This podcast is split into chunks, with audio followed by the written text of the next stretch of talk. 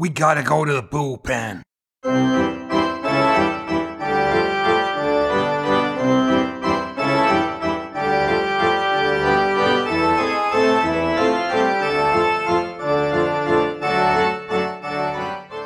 Welcome to the Highland Bullpen, the all new podcast bringing America's pastime to Scotland shores. It doesn't matter if you're a Hall of Famer heading for Cooperstown or you're fresh out of the minor leagues, this is the podcast for you.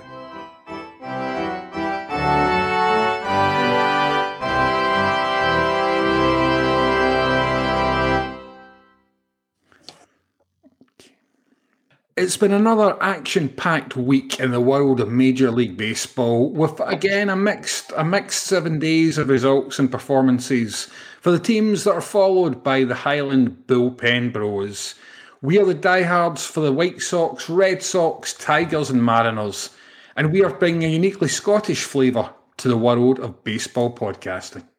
And here's the man who puts the Highland in the Highland bullpen, our very own Tiger, Alan, kicking us off this week, or I should say, going out to, to bat first for us this week. What's been happening with your Tigers over the last seven days? Exciting week, Richard. I think I complained last week. I've got two wins. Fantastic stuff. Michael for the Tigers one day. I didn't have a great beginning to his outing. Uh, I think he was taken out very early. We'll not say too early. But he came in as a reliever the next day and became, I think, the first Tiger in my lifetime. So that's almost 55 years to start one day and get a save. Yeah, that's a hundred percent increase in the number of Tigers wins this week. Then going up from from one to one to a pair, which is definitely improvement in anyone's books my Mariners have been heading in the wrong direction recently. And obviously, we've talked before how it's a marathon, not a sprint in Major League Baseball. Well, we're certainly back to that this year with a full regular season. And you're going to go, go through stretches where your team just isn't getting the results that sometimes their performances deserve. But we are starting to leak runs. You know, our pitching's been a strength this season. Uh, but we're starting to, to give up quite a few. So I'm hoping that the coming week we'll maybe get, get back on track get some of that tighter pitching down there and, and get the big bats delivering the runs to, to turn around some of the perform to the results. But we're getting close to 500 for the first time in, in a while. We've been sitting quite comfortably above that. So yeah, let's look for some improvements from my point of view from the Mariners. But, Dave Junior, that, that, have you seen many web gems for the White Sox over your time following them? I have indeed. I have indeed. so um, I've seen many web gems in my time, Richard, but that's a completely different podcast. And possibly one for a, a slightly more mature audience. In terms of the White Sox this week, it's been been really quite good. Uh, we've only had five games, uh, but four wins amongst that, including a sweep over Kansas City uh, and a, a well earned draw against some high scoring Cincinnati Reds. So there, it's been a really good week for the White Sox.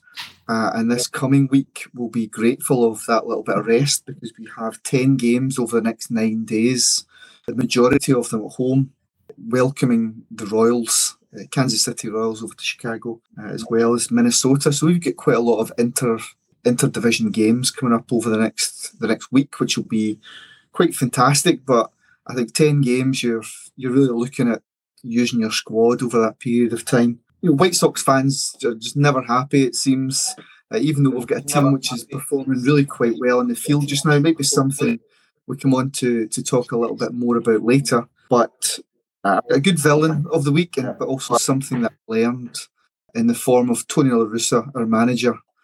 Similar to Dave, uh, again, just something that I learned from from an occurrence this week. So I'll see if we'll get some time later on to to kind of go into the details there. Sounds good. That sounds good to me. That's a nice wee tease there for later, later in the show. You, you big tease, Dave Junior. So, Dave, two wins for the Tigers, one against the Red Sox. Tell us a wee bit more about the Red Sox week. Thanks. The Red Sox had a pretty good week uh, with series wins over Alan's Tigers 2 1 and the Orioles 3 1 at Camden Yards. Um, as per my highlight of the week, I'm offering up a, a defensive play mainly as an excuse to use a new baseball term I've recently come across. In game two of the uh, four game Red Sox series in Baltimore, the much improved um, Boston starter Garrett Richards um, pitched a very solid seven innings. He received a lot of run support uh, from Boston's pretty hot batting lineup, and he also saw some terrific defensive play, especially from the infield when uh, he did get into a jam. Twice he benefited from a double play, also known as the pitcher's friend. I do like a double play, and one in particular was quite spectacular. Shortstop Xander Bogaerts uh, made a great pickup from a well hit ground ball. Um, he uh, quickly turned and threw to Chavis at second, who um, relayed it to the first base, Bobby Dalbec, just in time um, for a 6 4 3 double play. Bogaerts um, also had three hits in the game and um, the headline on uh, Boston's uh, website, I think it's Ian Browne who covers the, the Red Sox uh, match reports, was Bogaerts logged three hits and a web gem. Web gem, yeah, I like that. I presume a reference to uh, baseball bits uh, webbing, um, no doubt, and described as a spectacular individual or collective defensive effort in a game of baseball. I really like this game. So I think this week I want to give a shout out and hero of the week to the Detroit Tigers, Miguel Cabrera. Miggy hasn't had the greatest of starts this season. He did hit a homer in day one in the snow. Struggling a wee bit, he got dropped. We even dropped him from our fantasy team temporarily, Miggy, don't worry. But he then got a couple of hits during the week and, in fact, achieved the fantastic result of overtaking the iconic Babe Ruth in all time hits. I think that put Miggy up to something like 45th place. He's now tied for 44th place in all time hits. I think he might actually be the second highest active player on that list just now. He's got 2,876. 3,000 was a target for this year. Uh, hopefully, he can get his bad hot and get back onto that. 3,000 is actually the figure of a man we've mentioned on the podcast before, the, uh, the late, late, great Roberto Clemente. Uh, so that's in 32nd place.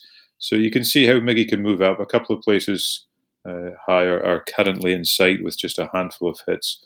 So good luck to him. All time leader Pete Rose on 4,256 with our own Detroit Tigers, Ty Cobb, in second place. Well done, Miggy. Uh, keep that bat hot. Okay, Richard, I know you wanted to go back to Dave Jr. and ask him a wee bit about Villain of the Week, but I think he might also have something else he wants to chat about as well.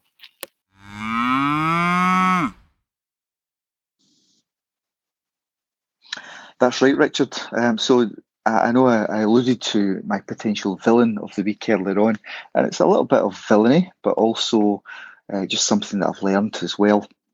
So before I got into that, I would definitely like to point out something that I felt quite big in the week. Uh, my hero of the week, or my heroes. Uh, I love. Uh, so we've discussed before about the way the MLB uh, do things, and we've, we've heard some some negative feedback at times about how MLB can be a little bit stuck in the past and not as progressive as some of the other large sporting organisations. But the way that they, look after Jackie Robinson Day, uh, but also something I noticed this week, uh, something small, but with it being Mother's Day or Mothering Day in the States and in many other parts of the world, every single player that I could see on the day wore something pink. Again, it could be a throwback. I'm sure that there's people out there that might get angry at that, but I think the gesture is there from all teams, all players to really celebrate their mothers and mothering figures in their life. Uh, every player seemed to either have a pink pair of shoes, a pink pair of socks, a pink cap, uh, some pink Under Armour, uh, and I loved seeing that. I think it's a great touch in a country when we get so offended uh, at, at, these things I'm thinking about UEFA and oh, you can't wear this, you can't do that. The MLB seems to have a great attitude about celebrating uh, really quite obvious holidays and, and, showing those people in our lives especially during this last 12 to 18 months, just who matters in life. So I, I thought that was, was, was a great point. Uh, in terms of villain of the week, again, I'll bring it back to the White Sox, but this week with the going one one for one with the Cincinnati Reds, a really power packed Cincinnati Reds on a road trip. We, you know, we won the first game really comfortably against a team that have been playing so well, but the second game uh, was sitting nil nil all the way to the end of the ninth, and there seemed to be some mix up and confusion in the White Sox coaching staff because, uh, as you you guys know, our closer who came over for big, big money during the off season, Liam Hendriks, he started the 10th inning on second base. Now, that is a rule that's been in place during 2020, but what uh, is causing White Sox fans and the media a little bit of perhaps it might just be within the Chicago area where these things are investigated more thoroughly is that Liam Hendriks started on second and had to concentrate on running bases uh, on, on getting home and, and potentially getting that match winning run at nil nil. But he was also then still in the lineup to be the closer. Uh, seconds later, when uh, the Reds stepped up to the plate, so this was really seen as, as quite poor coaching, quite poor management. Uh, and it turned out after the game, when Tony La Russa, the, the White Sox manager, was questioned about this, he said, "You know, well, we had to start with with Hendriks on the second base because he was the last hitter, and it took one of the media guys to point out actually uh, it should have been Jose Abreu, a much more accomplished batter, a much, much more accomplished runner, uh, who would have been sitting on second. Now, other things happened. Uh, you, you you deserve to lose a game, uh, one 0 as it turned out, with us not picking up any runs in that tenth inning.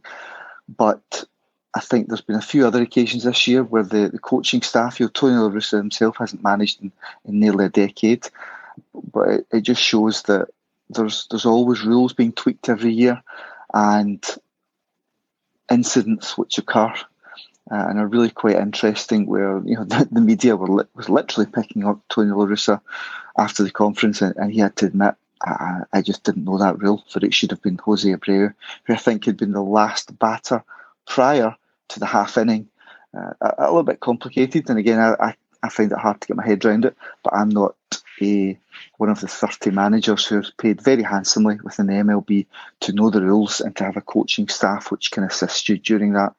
Um, so I, I, found that really quite interesting. Tony La Russa has been painted out as a bit of a bad guy, a bit of a villain uh, by the White Sox fans. Again, not necessarily for losing the game, because if you don't outscore your opponent, you deserve it, but just really for potentially not being up to speed uh, on how things are in, in the current climate.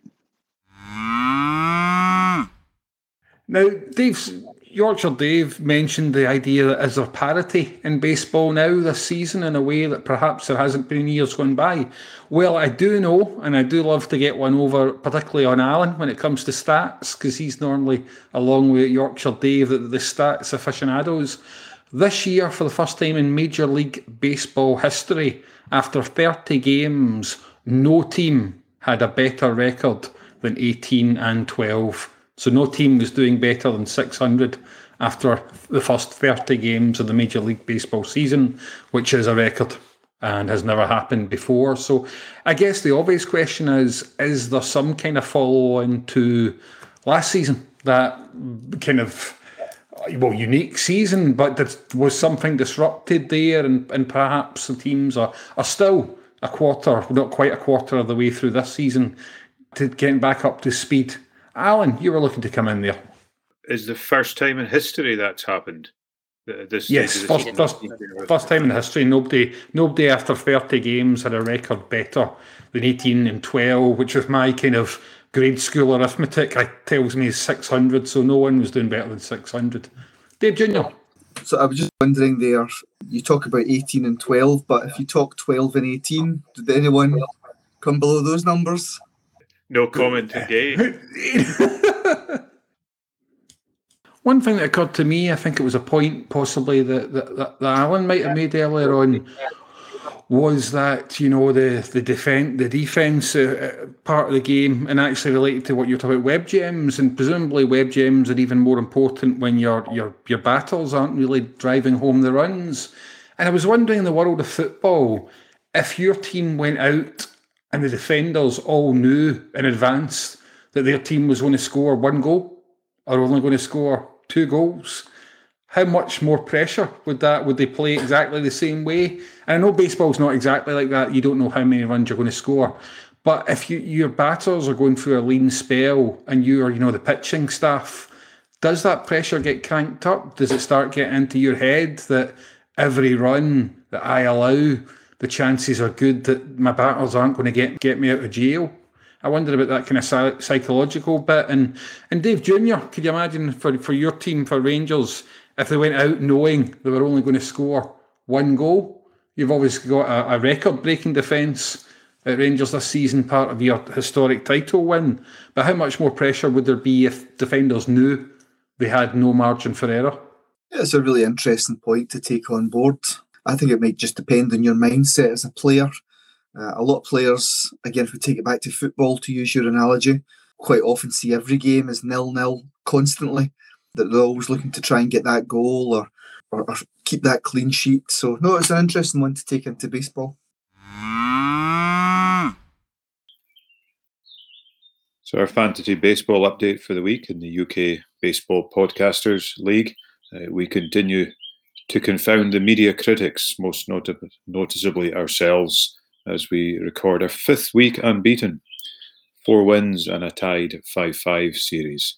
Uh, this week we were up against Ash of the great podcast Bats, Caps, and Sunflower Seeds. The boys talk a lot about grassroots baseball. We'll probably end up giving them some plugs this week as well as we're up against Ian from the same podcast this week as well. But a 6 4 victory. Uh, our batters were hot here. We did well. Uh, delighted to see.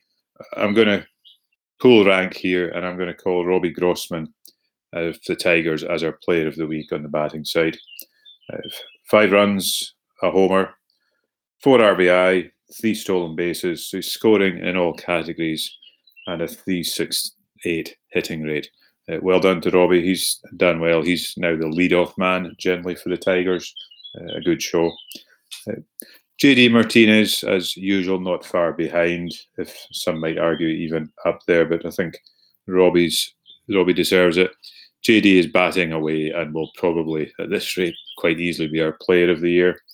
He's got 30 runs, which the Tigers took 10 games to accumulate that. So just have a wee think about that. One man putting in to this early days of the season what the Tigers have, have taken all, all year to do.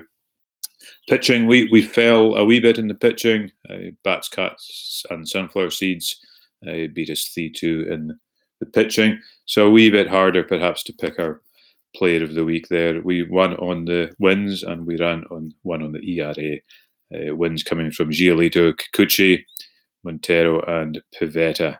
Uh, so all the teams bar the Tigers. In fact, Richards got a win as well, uh, and Kikuchi never. So, uh, yes, I got that a wee bit wrong. Kikuchi gets seven strikeouts, which was our best strikeout, and only 3.86 ERA. So, a decent performance from there. Gary Richards came in late uh, and did well for us on the Sunday night, getting a, a win when we got two wins. So, it's good fun. We're, we're really enjoying it.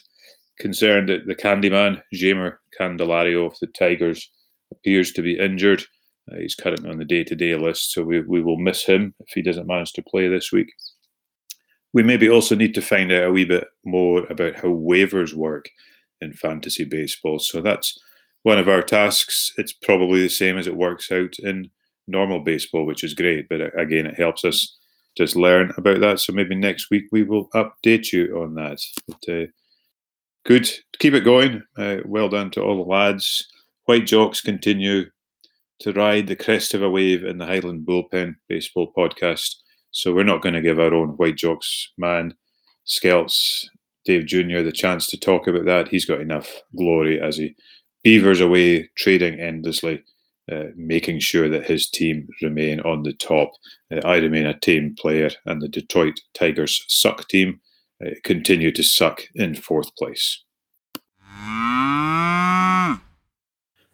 So in Triple A this week, ask about anything. We've been asked to explain about the simple rating system, and is it really simple or not? This is the the system that we discovered as well quite recently, pretty much by chance when it determined that actually the Houston Astros at the time were actually ranked as the best team in baseball, despite sitting in third place in the AL West at that point in time. Now, this is a system which takes account of two things the strength of the baseball teams that you've played so far in your schedule and the run differential. So, teams that have won games big and lost close games are actually rewarded in, in the simple rating system because it takes account of the fact that actually, you know, they, they have been performing better than their raw win loss statistics would suggest. So, Alan, the simple rating system, was that something that you'd encountered or heard of before? And does it make much sense to you? You look at I'll maybe look at it from a football perspective if I can. We're used to leagues where, like in the Scottish League, the top division has got 12 teams. Play the split, the playoff thing. Effectively, you would play every team the same amount of times. I actually think the split is turning out to be quite a good thing in Scottish football. That's a different question. So you, you play every team the same amount of times, and you would play them home and away the amount of times. I so what you have at the end of the year, at the end of the season, is that inequity as to who has played who. In baseball, thirty teams. Uh, there's five in your division. There's 15 in your league. You play 162 games, so you don't actually. It's not like you play every team what would that be? Roughly five times. Uh, what you actually do is you play majority of your games against division. What you do in your own division is you play not quite half the games, but you play them a big proportion of your games against the other four teams in your division because that division title is by who is beating each other the most in those games. So, so you play every team in your division 19 times. Uh, you then play six games against teams who are in your own league. So the American League would then be playing the teams in the other two divisions, uh, 66 games, 10, 10 teams. Uh, and then you also have the balance of your games is then again teams in the National League. I won't. I don't think the point of this conversation is necessarily to go into each one. But what you've effectively got is a situation there, I think, where you will not necessarily every National League team on an equitable basis, and you won't play every American League team on, on an equitable basis. So some must have an advantage. And I know we end up awarding a National League title, an American League title. The simple rating system is effectively, I think, designed to say if you all these factors into account, the, the team who might have the most points or the most wins, the best team, because they might be playing tougher teams. To use a simple rating system, which I assume is then a indicator of who is actually going to end up as World Series champions. That makes sense yes, to me.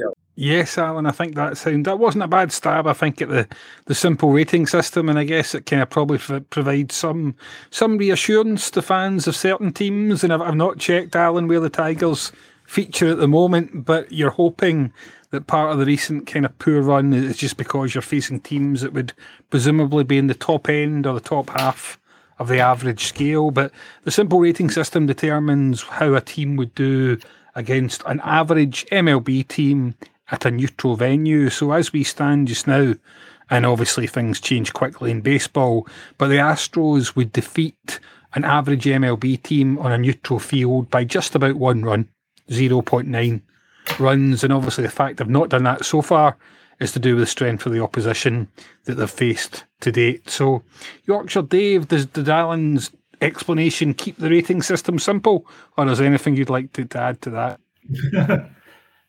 yeah, I think uh, personally, I think I need more research into this. But uh, coincidentally, I've just uh, seen something from MLB, who I think every week bring out what they refer to as the power rankings, and I think it's a, it sounds very similar to what you're saying, where they look at a team's run differential, they call it, don't they? You know, they must have some kind of formula for taking into account the opposition and then they work it back to see effectively how they would perform against an average baseball team. And yeah, the Astros are, are right up there. In terms of scheduling, I don't really know. And, um, you know, because I'm the oldest one here, and uh, I look back to a golden age of the 1950s. I think, you know, I think if I had a, a time machine, I won't go back to the dinosaurs, I'd go back to New York in the 1950s and watch yeah, the Brooklyn Dodgers, New York Giants, and the Yankees. Of course, you've got two conferences. You've got a conference system, and back in that day, it wasn't divisional. It was just eight teams in the American League and eight teams in the National League. And I don't know if this was true, but I think back then they only played 154 games. So if you're playing, and there would be no interleague game there, interleague stuff only came in relatively recently in 1997, I think. So back in the day, I think you would just play the other seven teams 22 times or whatever, but I'm not exactly sure about that. And no doubt, as with uh, some of UEFA's arrangements for and the draws for the various competitions, the MLB will have some Byzantine system for working out the scheduling, uh, which you know, no doubt we'll we'll work it out eventually, maybe by the end of this season. No, absolutely, Yorkshire, Dave. And I guess thinking, Dave Junior, about your White Sox in particular, who you play and when you play them really does matter because, you know, the White Sox have had some hot backs so far this season. We mentioned the injuries you've been having. Those injuries might not stop you sweeping a series, for example. Picking a team at random against the Texas Rainbow, it might well be those kind of teams you could be even missing some of your star names. But what if the schedule throws up, you know, the, the Dodgers, for example, or, or a top team at the moment where suddenly you find yourself shorn of your of your top stars. So can the scheduling either help you build momentum or stop you gaining that momentum in the first place? I think it can help you. Sport really depends on momentum. If you're going to be successful, you need to build that momentum. It doesn't need to just be winning games as well. It can be small things that you do during the course of games or the ball club, the the, the training, absolutely everything can lead to strong momentum. I'd be really interested. Two quick points, Richard. Firstly, our listeners, I'm sure, would really be interested to hear where they can find that simple rating system. I'd quite like to look at it as well. It's well worth staying in touch with it during the season. Um, but also, I feel like I mentioned ESPN's 30 for 30 every week, but they really do some some wonderful documentaries is one that I've seen, and it's called The Schedule Makers. 15 minutes long. Any of you should be able to get a hold of it on whichever streaming service you use. And it's about a husband and wife team, the Stephensons. I just done a quick check when we were talking there. And for 25 years, they won the contract to schedule the MLB fixtures. So it wasn't a computer, it wasn't uh, many companies, I'm talking about IBM, Microsoft, they all tendered for this contract every year, but they were the ones that were successful. It ultimately ended up back with this husband and wife team. I kid you not, they, they show their house and it's like a crime scene investigation room. You know, all these different charts everywhere. These companies could not figure out how to prepare 30 teams or how to schedule in 30 teams over the course of, of that number of days, but this husband and wife team could. And there's all these things you've got to take into account. Uh, it could be a special national day in Cincinnati, or Chicago could have a, a parade that day. All of these things had to be taken into account throughout the course of you know April running through to October. And the job that they done for these 30 teams, 30 states, for the organisation, for the fans, flights in between these cities, it was mind blowing to the extent where actual organizations, no computer could actually do the job until recently. It was this team, a couple pulling this together for the MLB. So it's called the Schedule Makers, and it's it's really fascinating. Fantastic recommendation and an incredible story that as well, Dave Junior, along with robot umpires, etc. I'm glad to see technology getting overmatched by the humble human being. Your question about momentum, I thought, was of interest. The sort of football analogy then as well. Suppose you play generally a series of three or four games. If you are playing a weaker team, not a weakened team, if you're so if you're playing the Tigers, the Yankees have been struggling, but they've now come in and they've swept the Tigers 3 0. The Yankees move on from that because they've suddenly been given three relatively easy games? But that's a good question. What I'm not entirely sure about from a baseball perspective, so much of a baseball result is based pitcher. So if you've got a starting rotation of five pitchers, you have three guys doing well. Yeah, there's a bit of confidence going through the team, but matter if you're then bringing in a fourth pitcher who's maybe lost his last couple of games, or that's worth a wee discussion because that's not as simple. as maybe the example I talked about earlier, if Aston Villa went and won their first four games of the season against relatively weak teams, be excited they would be on the go because they're fielding generally the same 11 players every week. If oh, we're taking a different goalkeeper in today or we're taking a different striker in today, uh, they might have slightly different formations. But I, I'm not sure if momentum seems to have a bigger opportunity here. Well, that makes sense, Alan. And I guess like much of, of baseball and much of what we like about baseball that the rating system might not be simple, but it is wonderful, just like the game of baseball. So, looking at the week ahead, the Tigers are back in Detroit, Comerica Park, series with the Kansas City Royals and the Chicago Cubs. Uh, both teams, I think, just about over 500 or around about the 500 mark just now. Mind you, every team is pretty much ahead of the the Tigers just now. I think uh, we also get one game back in the Highland Bullpen division next week before we record next week against Richards Mariners. Uh, can't remember if that's actually in Seattle or whether the guys are coming over to the East Coast. But what about the Red Sox, Dave? Tell us what they'll be up to this week.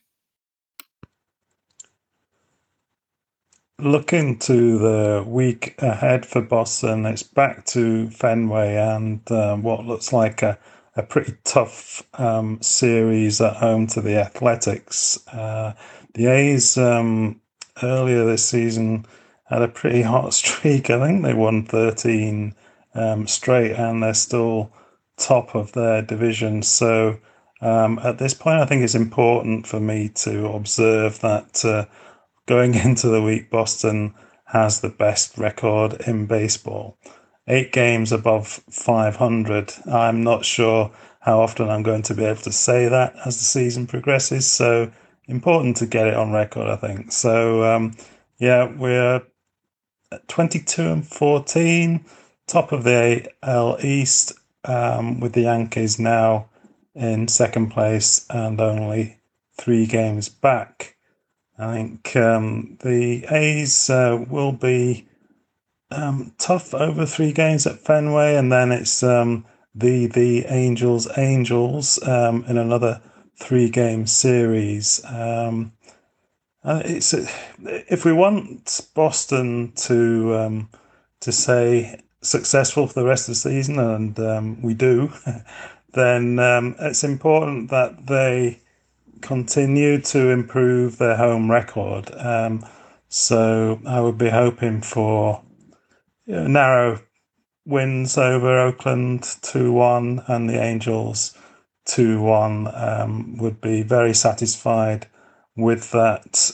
Contributions are coming from all quarters in the in the roster. The starting pitching is pretty good, and hitting now at both the top of the order and the lower order is um, is is still looking still looking good. So yeah, I remain hopeful, and um, we'll see what happens.